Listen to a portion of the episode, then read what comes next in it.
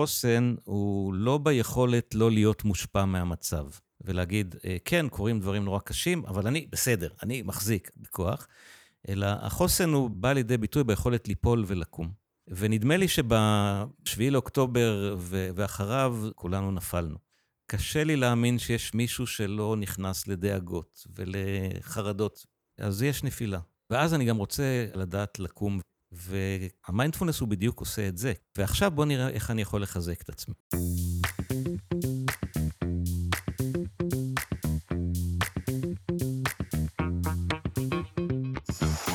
שלום לכולכם וברוכים הבאים לפרק 32 של הפודקאסט למצוא את הפלוס. גם פרק זה מוקלט בימי מלחמת חרבות ברזל, בעיצומם של ימים קשים ומאתגרים לכולנו. דאגות וחרדות מתעוררות בנו, והתודעה שלנו נוטה ללכת לתרחישים הגרועים ביותר. זה כמובן יוצר לחץ, פוגם בתפקוד שלנו, משפיע על הבריאות ועל החוסן שלנו, וגם של הסובבים אותנו. אז את המצב הכללי אנחנו כנראה לא יכולים לשנות, אבל ההתייחסות שלנו אליו יש לנו השפעה, וזה אפילו יכול לייצר שינוי משמעותי עבורנו ועבור סביבתנו. זה מאפשר לנו לטפח יציבות ואיזון אל מול המצב הכאוטי והמפחיד, ואולי בעצם זוהי כל המהות של חוסן. אז בשביל זה הזמנתי לפה היום את דוקטור אה, יובל צור. אהלן יובל. אהלן, אהלן. יובל הוא קודם כל חבר יקר ושותף לדרך האושר, ואיש צוות אה, פלוס. והוא מנחה מוסמך של סדנאות מיינדפולנס באקדמיה, בארגונים, בקהל הרחב. הוא עוד עושה עוד כל מיני דברים שהוא תכף יספר לכם. אה, והוא פה היום כדי לדבר איתנו על חוסן ולהציע לנו כלים מעולמות על מיינדפולנס שיכולים, בתקווה, לסייע לנו להתמודד עם לחץ, אה, כמו שאנחנו חווים בימים האלה, לטפח איזון, חוסן, יציבות. אז כיף שבאת. אז אחרי פתיחה כזאת, כמעט אה, לא נעים להגיד, אבל כיף להיות פה. תענוג גדול, בתוך, בתוך כל המצב, ואולי בעצם על זה אנחנו מדברים. אז איך... אה, לפני המצב, תספר לנו קצת עליך, מי אתה, מה אתה, איך הגעת למה שאתה עושה כיום. אה, דרך ארוכה. אה, אני כבר בגילאי ה-63, כבר סבא לארבעה נכדים. עוסק באושר ובחוסן, ואין כמו נכדים לטובת האושר. אבל גם למי שאין וגם למי שיש, יש עוד דברים רבים שכדאי ואפשר לעשות. אה, והגעתי לזה כמובן מתוך אה, חיפוש, מתוך חיפוש עצמי, אחרי האושר שלי והדברים שעושים לי טוב.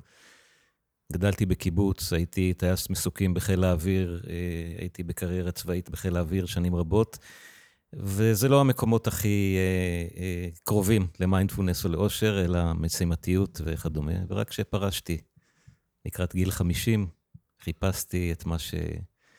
את מה שעושה לי את הדברים. הייתי כבר אה, דוקטור, והיה לי דוקטורט בתחום הזה של ייעוץ ארגוני, עסקתי בייעוץ ארגוני, וראיתי שהדברים לא מספיק מדברים אליי. חיפשתי מה הדבר הבא. כמו שאתה יודע, וגם לך קרה כנראה, פגשתי בקורס את טל בן שחר, נדבקתי בחיידק פסיכולוגיה חיובית, אחר כך נפגשנו בקורס נוסף ונדבקנו ביחד. לגמרי.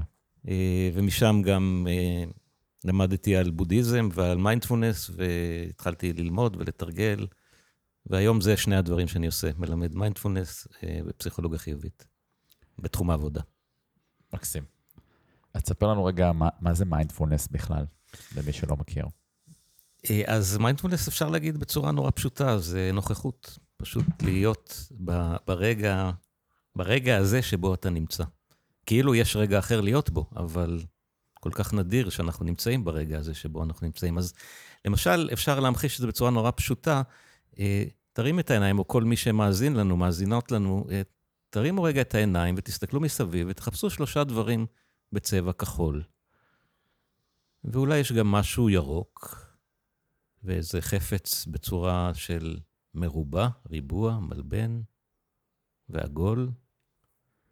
ואיזה צלילים אנחנו שומעים עכשיו? הקול שלי מדבר, אבל יש עוד איזה צלילים ברקע?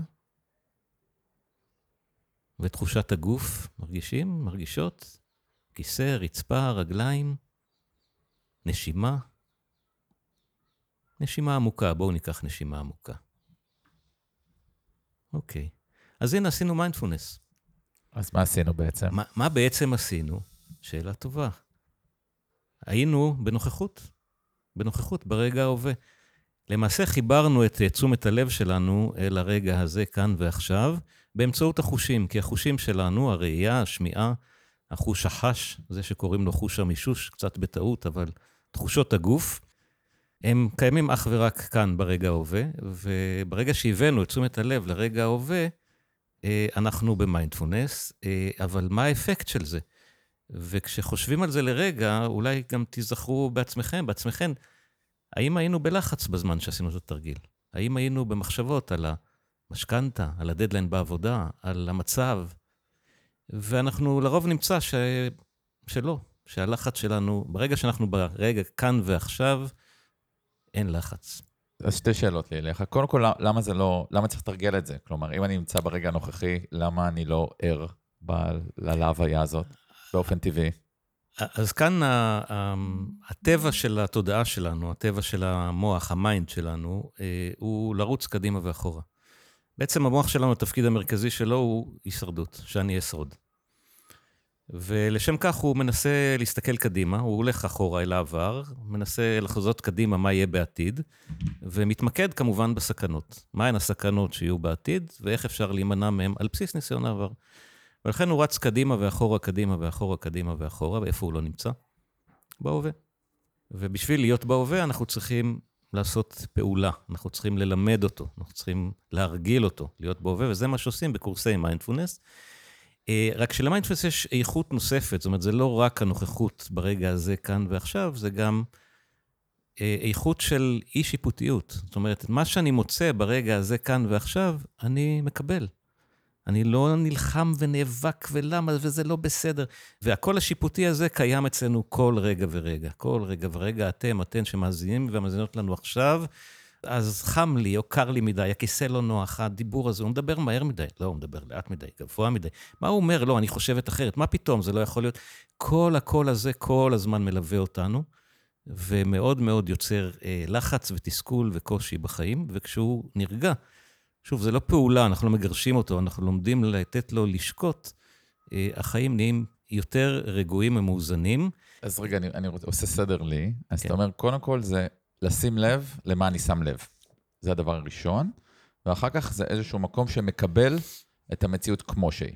אכן. עכשיו, רק האמירה הזאת היא קצת יותר מורכבת. הקבלה היא לא קבלה של פסיביות ושל ויתור ושל אה, מה שקורה קורה ואני לא עושה כלום.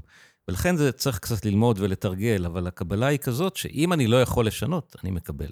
אם אני יכול לשנות, אני משנה קצת כמו תפילת השלווה, כן, שנקראת, תן לי את הכוח לשנות את מה שביכולתי לשנות, ואת השלווה לקבל את מה שאין ביכולתי לשנות, ואת החוכמה להבדיל בין השניים, אז המיינדפולנס הוא פה, בחוכמה להבדיל בין השניים ולפעול בהתאם, וזה דרך, דרך חיים. למה זה טוב לנו בכלל, ובטח בימים אלו? אני אתחיל באמירה שמבחינתי השאלה הזאת היא נורא ברורה. נורא ברורה. למה זה טוב לנו? אני יודע שזה טוב. איך אני יודע? ניסיתי. לי זה שינה את החיים, היטיב אותם, וראיתי גם אחרים שלמדו איתי, שלמדו אצלי. אז לי אין ספק שהדבר הזה עובד, כשמי שמתרגל ברצינות ו- ו- ועושה את זה. איך זה השפיע עליך? דווקא מעניין אותי המקום האישי רגע. אמ, איזה יובל היום? זה הרגיע והפחית הרבה לחץ מהחיים, כולל לקבל מקומות שבהם הדברים לא הסתדרו כמו שרציתי, שזה האתגר האמיתי. ולהבין את המקום שלי בצורה יותר, אה, יותר נכונה. ולא שנגמר לי הלחץ ולא שנגמר לי המתח, אבל כשהוא מגיע, אני מתפקד איתו בצורה הרבה יותר טובה. אני יכול להגיד גם, למשל, בתוך המצב הזה, כן, ב-7 לאוקטובר, כולנו היינו בתוך, אה, כן, צמודים לטלוויזיה ולחדשות, ו, ותחושה של הלם שלא עזבה אותנו לכמה ימים. וגם פה, מדי פעם יש לי נפילות, והיה לי איזה לילה שממש אה, לא ישנתי, כי שמעתי איזה חדשות שהסעירו אותי. אז זה לא שנהייתי אה, בודה שלו ורגוע. זה רחוק מכולנו וגם ממני. אבל כשקרה לי האירוע הזה בלילה שלא נרדמתי, אז לילה לא נרדמתי. ולא, זה לא נהפך להיות איזה מלחמה עם עצמי ו- וכעס. וזאת ההשפעה של המיינדפולנס. אנחנו לומדים לקבל את הדברים גם כשהם לא בדיוק אה, כמו שרצינו. כמו שאמר ג'ון קבטזין, שהוא אחד אה, מאלה שהביאו את המיינדפולנס למערב, איש רפואה אמריקאי, פעל בשנות ה-70 של המאה הקודמת, והתורה שלו, הדרך שלו, אנחנו מלמדים אותה עד היום, גם אני מלמד אותה, אז הוא אמר, אנחנו לא יכולים לשלוט בגלים, אנחנו לא יכולים להפסיק את הגלים, אנחנו יכולים ללמוד לגלוש.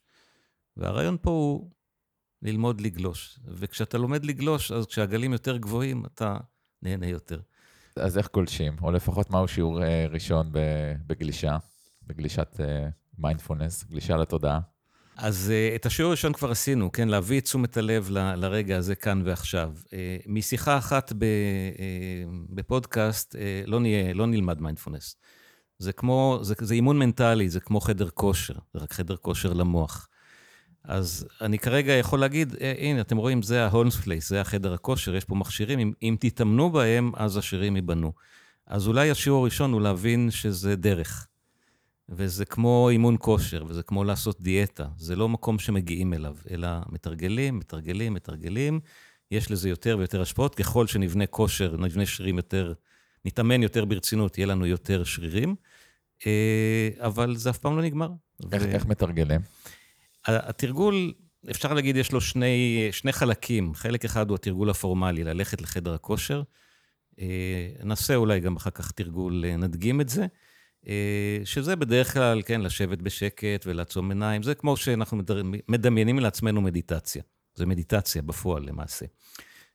בדרך כלל עם עצימת עיניים, ישיבה שקטה, בוחרים איזה עוגן של מחבר אותנו לרגע הזה כאן ועכשיו. זה יכול להיות נשימה, זה יכול להיות צלילים, תחושות גוף, דברים נוספים, ופשוט שמים אליו לב. התודעה בורחת לה באיזשהו שלב, שמים לב שברחנו, וחוזרים חזרה. זה כל התרגול. אוקיי, okay. ואיך זה עוזר. לי כשאני פוגש אותה? והתרגול השני הוא התרגול הבלתי פורמלי, והוא בתוך החיים. כשמגיע אלינו הלחץ, כשמגיע משהו לא קורה כמו שרצינו. ליישם שם את הגישה הזאת של תשומת לב. מה קורה כאן ועכשיו, בלי שיפוט וביקורת. אני אתן לך דוגמה. אני מלמד סטודנטים בעיקר סטודנטיות בתואר ראשון משאבי אנוש בבר אילן, ואני מלמד שם מיינדפולנס, ואני שואל אותה, מה המבחן הכי קשה שלכם בתואר? אז הן אומרות לי, אסטרטגיה שיווקית. האמת, נשמע לי מקצוע די קשה, למי שבא ללמוד משאבי אנוש. אסטרטגיה ושיווק ומספרים וזה.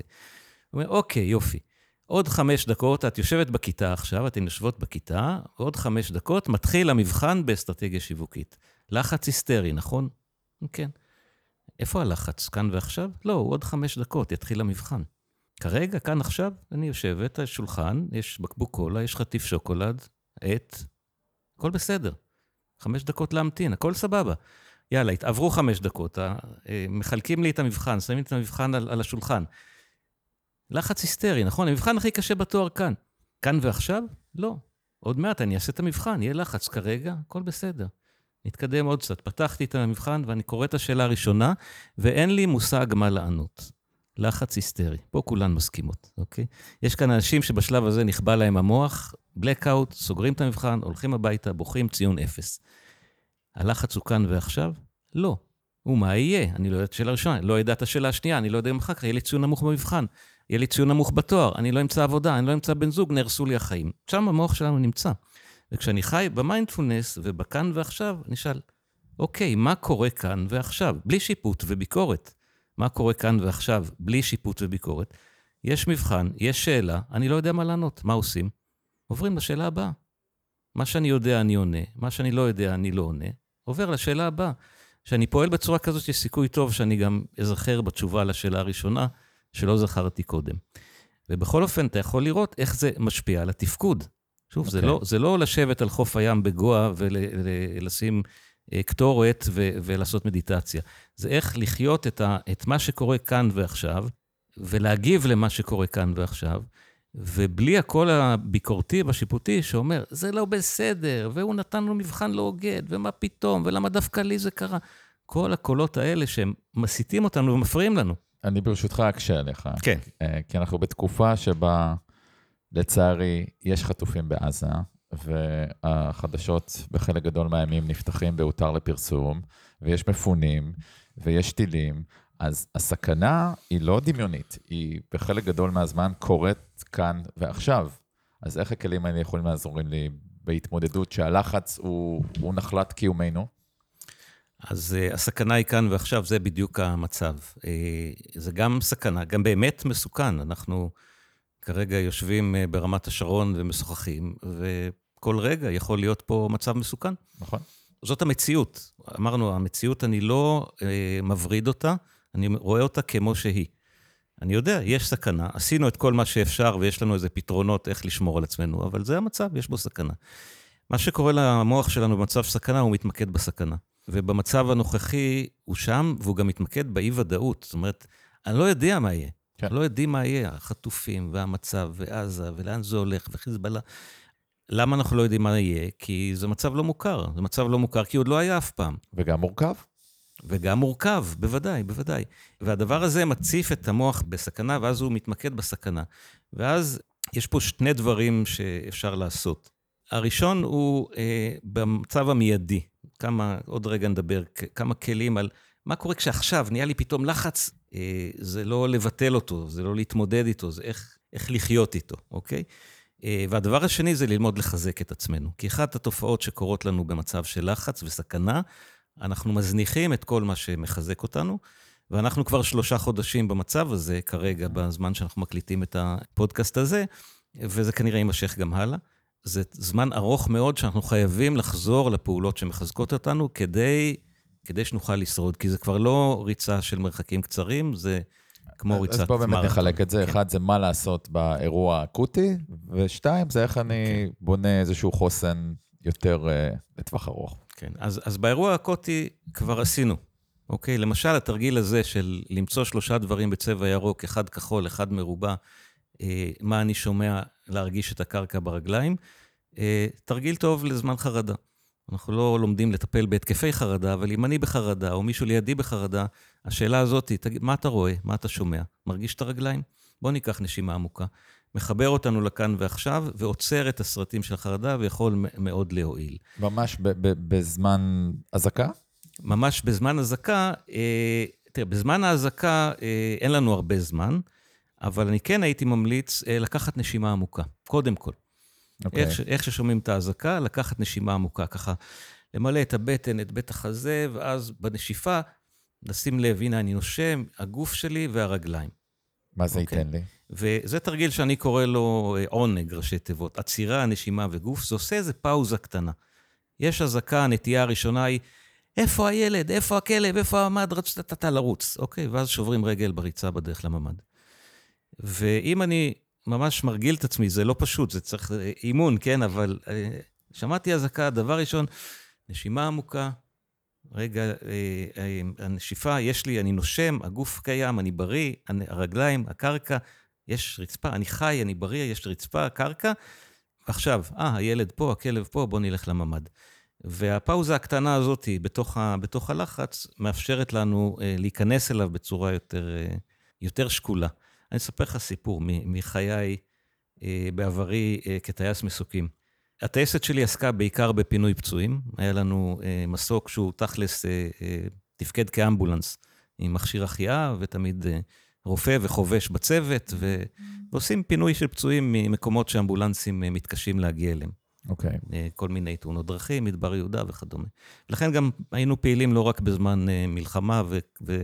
מתיחויות, אלא גם בזמני שלום רגילים. ובאופן קבוע היה מסוק בטייסת שעמד בכוננות של 15 דקות להמראה. כמובן הצוותים התחלפו, אבל תמיד היה צוות שהיה בכוננות. ובחלק מהזמן אני גם גרתי בשיכון בבסיס, כי עבדתי, הייתי יועץ ארגוני של קורס טיס, אז גרתי בשיכון. ויכול היה להיות מצב שאני אמ, מתוך השינה, כן, ישן, יש אזעקה, ואני תוך 15 דקות צריך להיות אה, באוויר, בטיסה. אממ.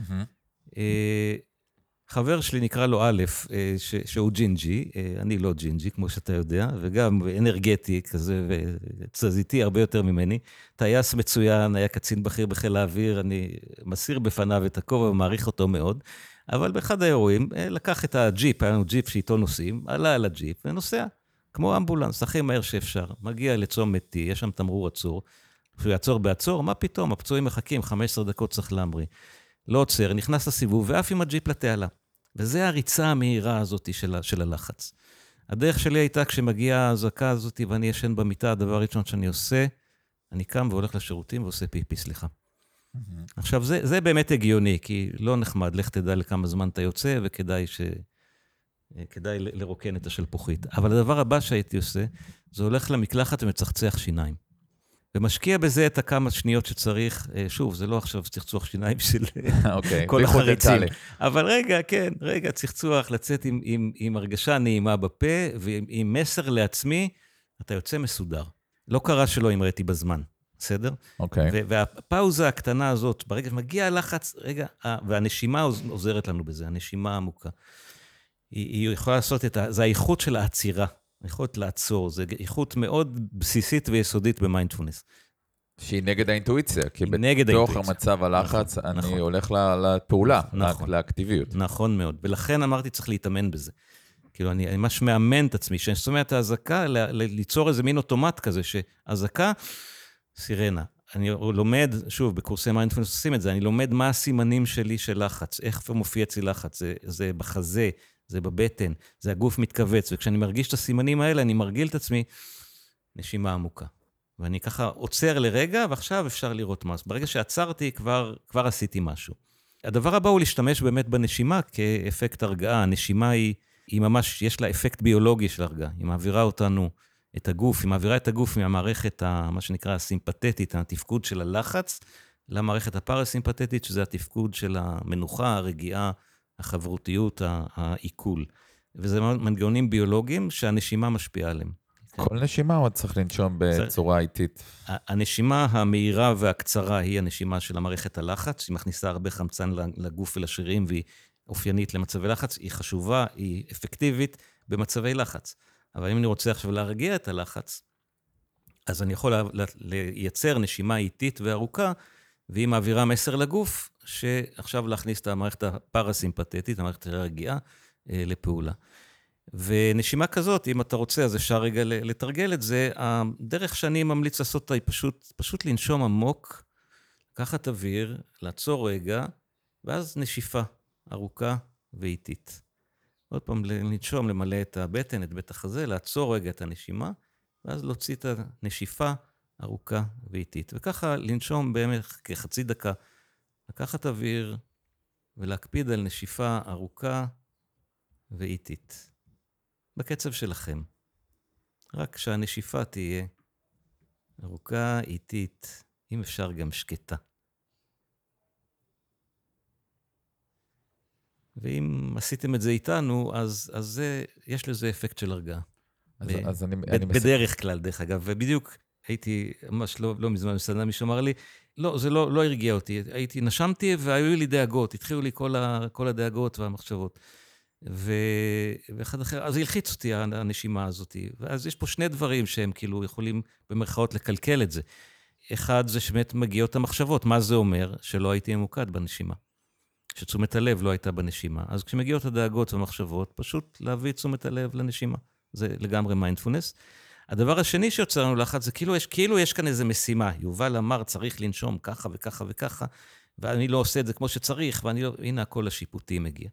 בסדר? אז שני הדברים האלה הם אה, במרכאות מקלקלים את זה. אם אני שיפוטי ואם אני לא כאן ועכשיו. אז הנשימה צריכה להיות מלווה בתשומת לב לנשימה ובאיזה רכות לעצמנו. בסדר, ככה זה. ש, שזה התרגול, כן. אז, אז אני מסכם במהלך אירוע אקוטי את אה, מודל עונג, קראת לו, כן. שקודם כל העצירה, יש לה איכות, עצם זה שאני עוצר, אה, כבר העצירה הזאת מייצרת לי איזה ערך, אחר כך אה, מיקוד בנשימה, שאתה ממליץ על נשימה איטית ועמוקה, שהוצאת האוויר יותר ארוכה מהכנסת האוויר, נכון? כן. יש חשיבות לנשימה מהאף, מהפה, בטנית, ריאות. יש, יש מלא שיטות של נשימה וכל מיני קורסים, אני, הכל טוב, ומה שעובד לכם זה מה שחשוב.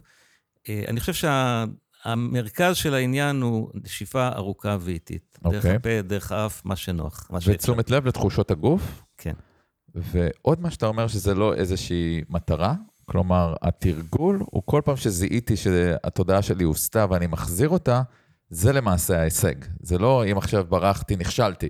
ההצלחה היא בכך ששמתי לב, שנדדתי ואני חוזר למרכז. האמת היא שאנחנו קצת שומטים את המושגים האלה, אוקיי, של הישג ושל הצלחה. אוקיי, מעולה. ו- תדייק וזה. וזה משהו שהוא מנוגד לכל ההרגלים שלנו והאינטואיציה שלנו. מהמם. כי אנחנו רגילים, תן לי משימה, אני אעשה אותה, אני אצליח. מדיטציה הייתה טובה, לא טובה, תרגול לאט, אין, זה למעשה, אה, אנחנו שומטים את המושגים האלה, אנחנו... כי מה התרגול? התרגול הוא נוכחות לא שיפוטית. למה? מהמם. שקורה. כולל נוכחות לא שיפוטית לזה שהתודעה נדדה לי. כולל נוכחות לא שיפוטית לזה שהיה לי שיפוט. ובעצם, למעשה, כשהתודעה נודדת, זה התרגול. כי ברגע ששמתי לב שנדדתי ואני חוזר, שם אני בעצם מחזק את השריר השריר. הזה של להחזיר את תשומת הלב, להחזיר את הנוכחות, ללמוד לעצור את הסרטים שרצים במוח ולחזור אל ההווה, אל הכאן ועכשיו.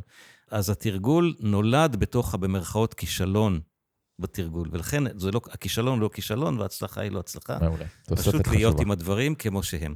אז, אז זה אקוטי, עכשיו נדבר על מצב שהוא לא אקוטי, איך אני מפתח את השריר עכשיו, הזה. אה, אז, אז פה צריך שתי מילים על, על חוסן ועל האמירה שחוסן הוא לא ביכולת לא להיות מושפע מהמצב.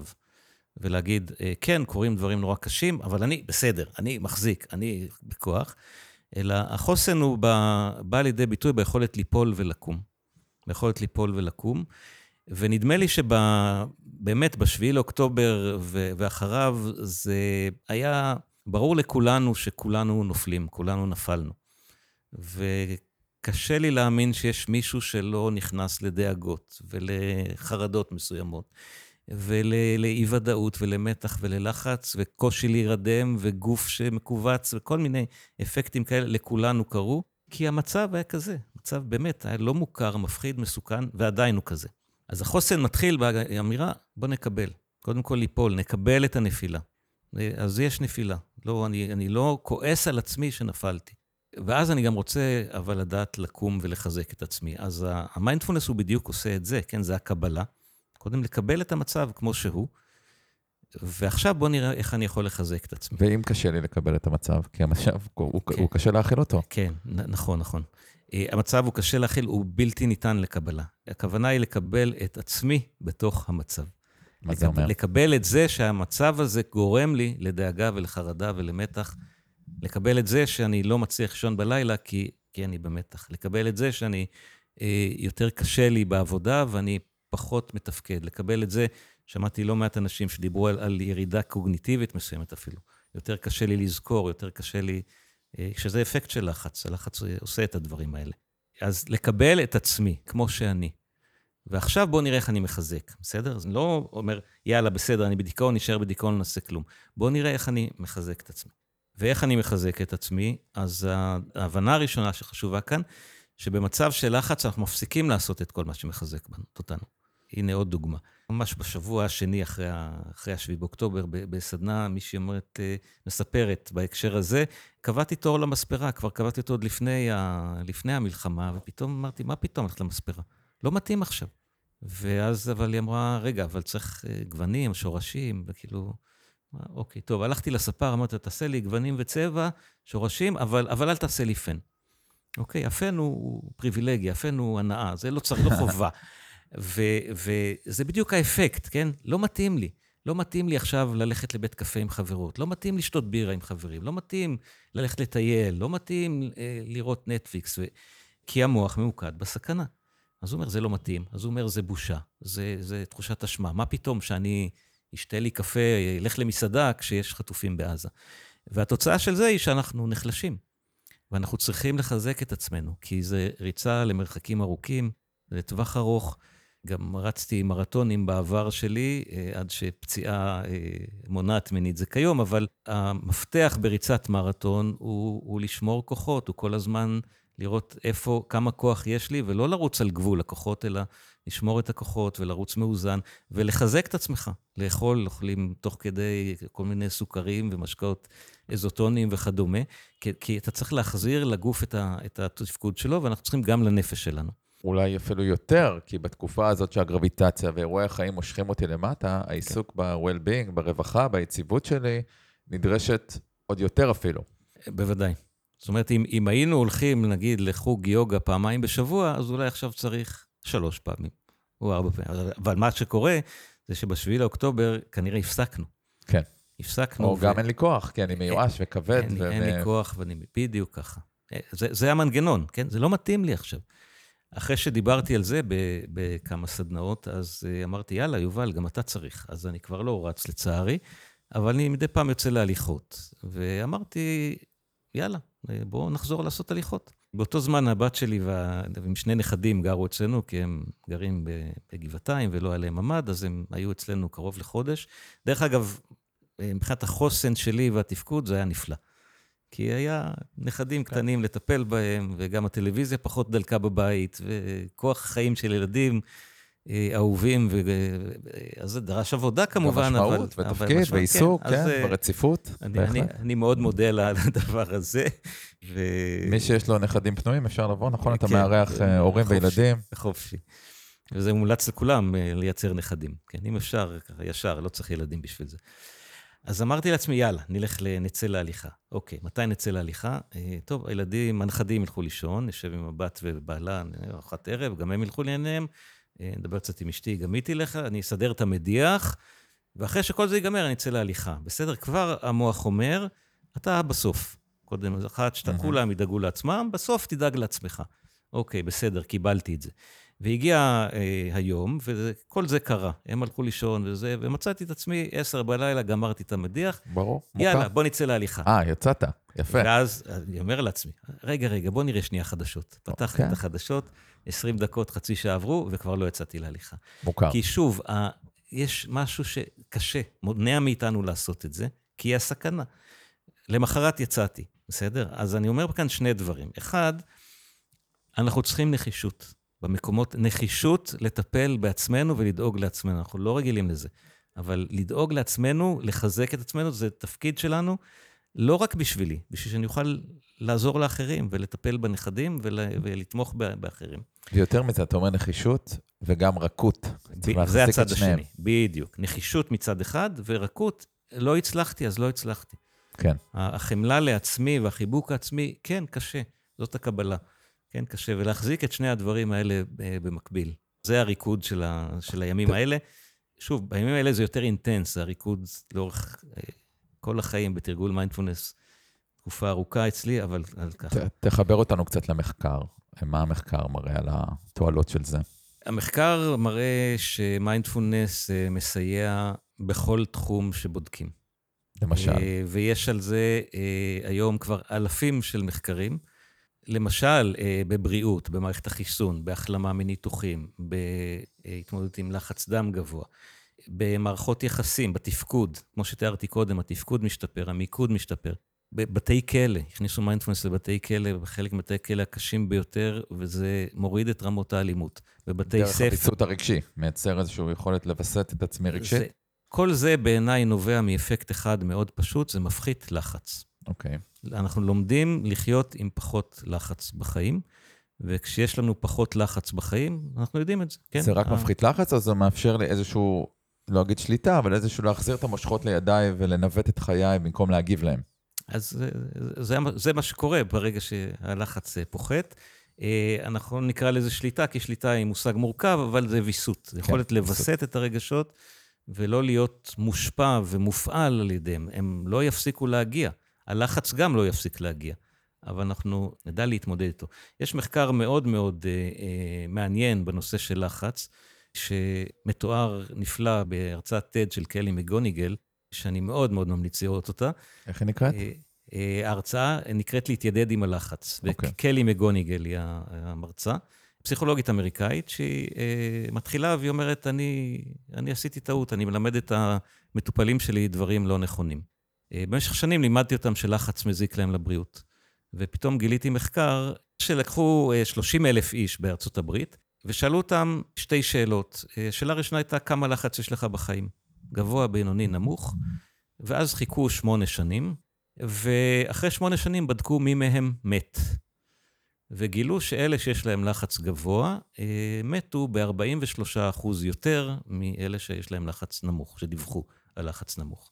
כלומר, לחץ גבוה אכן מגביר את הסיכוי לתמותה, אוקיי? אבל הייתה שאלה שנייה, אמרתי. השאלה השנייה הייתה, האם אתה רואה את הלחץ בחיים שלך כידיד או כאויב?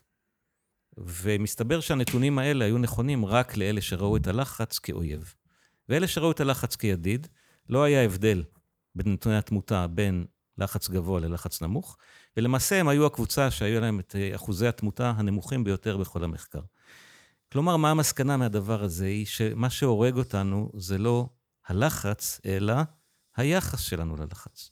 האם אנחנו רואים אותו כאויב או כידיד? ואם אני לומד לראות את הלחץ לא כאויב ולא כמשהו מסוכן ובעייתי, אלא כחלק מהחיים, ובואו נחיה איתו, בואו נלמד להיות איתו, ולא נתנגד לו ולא ניבהל מהלחץ. באופן מוזר, הוא גם, אז הוא מגיע והוא הולך, הוא לא נשאר, כי, כי אני לא עסוק בו. רגע, זה, זה דרמטי. ו- אני, וזה, אני... וזה הרעיון של מיינדפולנס. קלי מגוניגל לא מדברת מיינדפולנס, אבל זה בדיוק מה שמיינדפולנס עושה. הוא מלמד אותנו להיות עם, ה- עם הדברים כמו שהם, בלי שיפוט וביקורת. זאת אומרת, אנחנו לא משנים את המצב, אנחנו משנים את היחס שלנו למצב. אני מתעכב אז- פה כי, כי כן. רצת על זה מהר, ולדעתי זו נקודה כן. דרמטית, שאתה אומר, מה שמשפיע עלינו זה לא הלחץ האובייקטיבי, זה הסיפור שיש לנו על הלחץ, ואפילו התערבות יחסית פשוטה, כמו reframe, למסגר את אירוע הלחץ כמשהו שהוא תורם לי, מצליח לייצר חוויה רגשית ותפקודית אחרת. אכן. ממש, זה גם מתכתב במחקרים של הליך רום, נכון? זה, זה, כן. כן. כן. זה דרמטי. והקישור של זה למיינדפולנס, שזה כל הרעיון במיינדפולנס, הוא שאנחנו לא מטפלים במצב, בבעיה, אלא ביחס לבעיה. עכשיו אני אתן פה עוד שני, עוד- שתי, עוד שתי דוגמאות, בסדר? נניח שיש לי כאב, בסדר? אה, יש לי באמת כאב, יש לי פריצת דיסק, אמרתי, ויש לי כאבי גב אה, כרוניים, ואני לומד לחיות איתם. אם אני לומד לחיות עם הכאב, זה, אוי אוי אוי, מה יהיה, ומה זה, כמה זה, ולאן זה הולך, ומה יהיה בשבוע, כן, יש לי כאב, ככה. אז, אז הכאב, העוצמה שלו, העוצמה שלו יורדת. למעשה, כל בעיה שיש לנו בחיים, תבדקו אותי, כל בעיה שיש לנו בחיים, מי שהחליט שהיא בעיה, זה אני. אם אני אחליט שהבעיה הזאת היא לא בעיה, היא לא תהיה בעיה. זאת אומרת, כל הבעיות שלנו בחיים הן לא הבעיה, הן היחס שלנו. אם אני אחליט שזה לא בעיה. עכשיו, לא על כל דבר אנחנו יכולים לעשות את זה, זה אני מבין את זה. אבל, אבל ההבנה הזאת, ש, שאם אני- אם יש לי, אני יודע מה, בדיוק דיברתי עם מישהו, יש לי טינטון באוזן. אוקיי. אם אני החלטתי שטינטון באוזן זה בעיה, החיים שלי בלתי נסבלים, כי יש לי טינטון באוזן. אם אני החלטתי שטינטון באוזן זה לא בעיה, אז טינטון באוזן זה לא בעיה. אז אתה אומר, היחס לסיפור, או אם נלך רגע לבודהיזם, החץ השני, החץ הראשון זה החץ של הכאב כן, הבלתי נמנע שהחיים מזמנים כן, לנו, כן. אבל הסבל זה הבחירה והסיפור, נכון, ואני לא נכון, רוצה טינטון, נכון, והוויכוח עם נכון. המציאות, וזה המקור שיוצר לנו את הלחץ. נכון. ועכשיו גם עוד נקודה חשובה כאן, אני לא אומר לא לטפל בבעיה. בסדר? אם יש לך כאב, אם- וגם טיפלתי בכאב, הלכתי וניסיתי, וכל מיני טיפולים, ו- ושיאצו ודיקור ומרפאת כאב, אם אתם רוצים, זריק, סבבה, טפלו בכאב. במקביל, מיינדפולנס מטפל ביחס לכאב, ומקל על זה מאוד, ומשפר את ההחלמה ומשפר את הטיפול. אני, ככה אתה מסתובב בארגונים, ומעניין אותי לשמוע על היישומים של זה במקומות עבודה. בארגונים, אני מבין איך ברמת הפרט אני יכול לטפל בזה, או לנסות לטפל בזה לפחות. איך ארגונים יכולים לייצר אה, התמודדות אז אה, התשובה כאן מתחלקת לשניים. אחד, זה להכניס מיינדפולנס כחלק, אה, לאפשר לאנשים בארגון לתרגל מיינדפולנס וללמוד מיינדפולנס, אם, אם זה בקורס ואם זה בקבוצה שהם עושים בארגון ועושים חדר מדיטציה, ומאפשרים למי שמעוניין אה, ללמוד ולתרגל מיינדפולנס. ככל שיותר אנשים יעשו את זה, רמת ה... כמו שאמרנו, כן, ה... רמת המתחים יורדת, הקונפליקטים יורדים, התפקוד משתפר, אז, אז זה, זה מועיל. אפילו, דרך אגב, בקורסי פיקוד, במשטרה ובצבא, כבר מתרגלים את האיכויות האלה. כן, אז, אז אפשר, כן, אפשר ל, ל, ללמד אנשים מיינדפולנס. הנקודה המשמעותית כאן היא ש, שאי אפשר לעשות את זה בכפייה. כן. זאת אומרת, זה, זה קצת, זה לא קצת, זה כמו חומוס, כן? עושים באהבה או לא עושים בכלל. אי אפשר להכריח מישהו הם, לתרגל או לחשוב או... לשנות את היחס שלו לבעיה. זה, זה עניין של, של רצון. ואז מנהלים שהם מובילים יכולים להוביל ולמשוך אנשים, ויצא לי לעבוד עם בתי ספר, ו- ו- ואיפה שמנהל, מנהלת נכנסת לזה וסוחפת אחרי את הצוות, קורים, קורים באמת דברים נפלאים. אוקיי. Okay. אבל גם זה לא תמיד אפשרי, כי אנשים לא תמיד הולכים עם זה.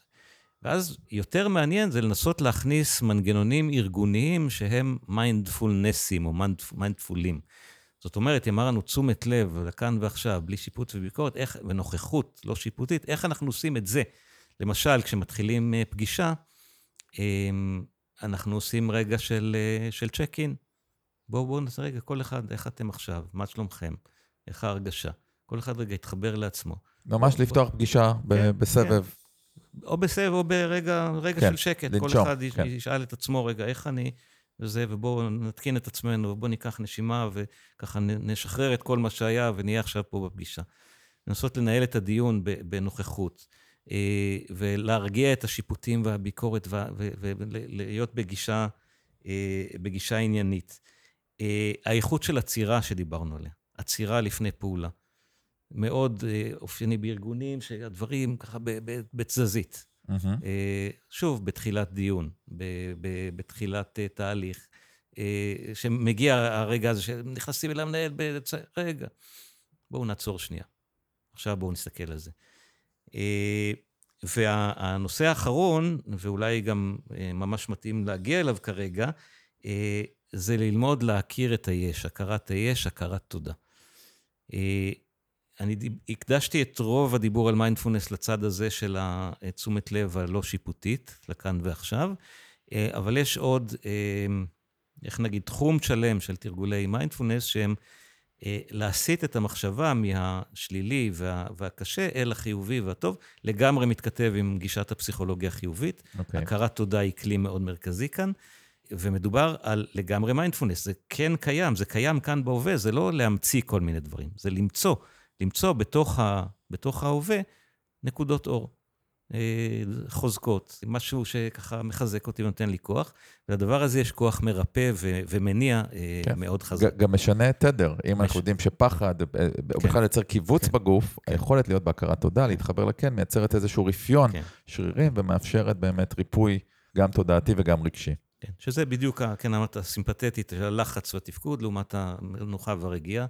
ש- אז ש- בוא נתרגל קצת, מה אתה אומר? אז אה, כן, יאללה. אז, אה, אז בואו נתרגל את אה, הכרת היש, שהיא הכרת תודה. אני אגיד עוד, עוד מילה לפני זה. זה גם השתנה לי בשביעי לאוקטובר. אני עד השביעי לאוקטובר הייתי מתרגל הכרות תודה, וככה, אה, הכרת תודה לעולם הנפלא, ולטבע, וליקום, וכאילו היום זה קצת לא תמיד נגיש. מסתכל ואומר, לא, העולם הוא לא נפלא. לא, החושך פה מסביבי הוא גדול. אני לא יכול להכיר לזה תודה. יש לא מעט אנשים שמתכווצים מזה, אני בעצמי גם. אוקיי. ואז השאלה היא, אה, מה כן? אז מה כן? מה בוא, כן? בוא תיקח אותנו מה פשוט כן? להדגמה. אז, אז איזה אור קטן שיאיר את החושך. אז מה כן, למשל, זה, זה, זה הגוף שלנו, זה בוא, בוא הנשימה, נעשה. אל ת- ו- ועוד נחווה. כמה דברים. יאללה, בסדר. אז בואו נתחיל את התרגול. כמובן, אם אתם בנהיגה לא מומלץ, כל האחרים... אוקיי, אז אה, כן, אה, אם אתם בנהיגה, אז כדאי לעצור רגע בצד, או אה, רק להקשיב, בטח לא לעצום את העיניים. אם אם אתם בישיבה, אז כדאי לשים את שתי הרגליים על הרצפה, להרגיש את המשענת של הכיסא בחלק התחתון של הגב, לשים את הידיים על הברכיים או משולבות בחק, לא מתוחות, לא קפוצות, להישען מעט קדימה ולהרפות. כל ההנחיות האלה שאני נותן הן רק באות לתמוך בתרגול, מה שחשוב, שיהיה לכם נוח, שתהיו, תנהגו ברכות עם עצמכם, עם עצמכן, ונרפה. אפשר לקחת נשימה עמוקה. עם הנשיפה, לתת לגוף לשקוע אל הכיסא, אל הרצפה, ולהרפות. אפשר לדמיין כאילו חוט מושך את קצה הקודקוד כלפי מעלה, מיישר לנו את חוט השדרה. להוריד את הסנטר מעט מעט למטה, להרפות מתח מן העורף. לתת לראש לשקוע אל הכתפיים, לתת לכתפיים להישמט כלפי מטה. להרפות כתפיים, שכמות, גב תחתון, בטן. להרפות שרירי ידיים, רגליים. ושרירי פנים. המון מתח מצטבר בפנים ולא שמים לב אליו. אם אפשר, הפה סגור, הלסתות רפויות, נשימה דרך האף. אפשר גם בפתוח, אין בעיה. הלחיים רפויות נמשכות כלפי מטה בכוח המשיכה. העיניים, הגבות, המצח. ניקח עוד שאיפה ועוד נשיפה ונרפה. ונביא את תשומת הלב אל הנשימה, נשים לב איך האוויר נכנס, איך הוא יוצא. ניתן לנשימה לזרום בקצב הטבעי שלה. בלי להתערב, בלי להפריע. נסו להשקיט את הנשימה. נשימה שקטה. האוויר עובר דרך גופי בלי, בלי חיכוך, בלי הפרעה. שאיפה, נשיפה ושקט.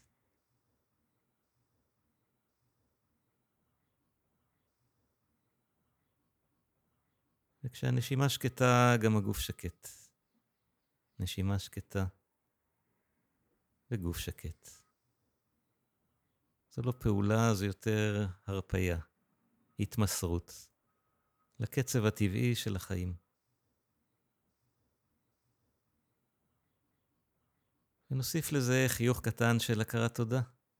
הנה השאיפה, האוויר נכנס אל גופי, איזה יופי, שיש שאיפה.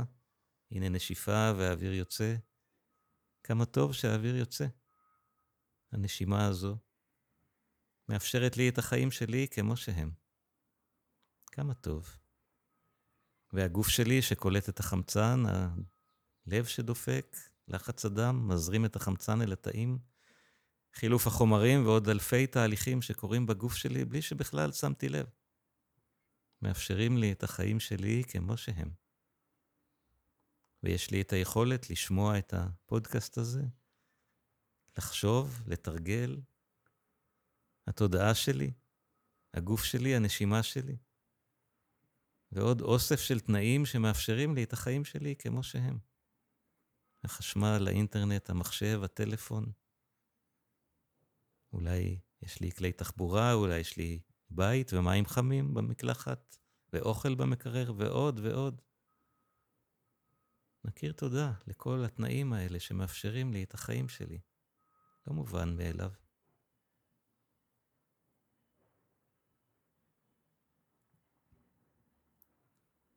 ובואו נחשוב על אנשים יקרים. דמיינו לכם שניים, שלושה אנשים מהיקרים לכם בחיים.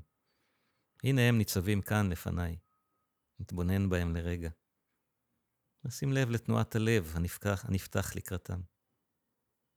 ונכיר תודה. כמה טוב שאתם בחיי. תודה לכם.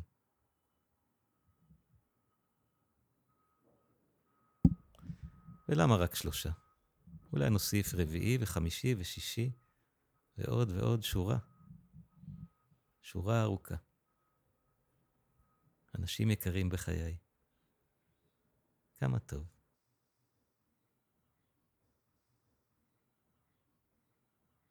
אז לסיום, נכיר תודה לעצמנו, ליכולת שלנו לחיות את החיים האלה כמו שהם, לאנשים היקרים, ולזה שהיינו כאן היום. תודה לכם. תודה.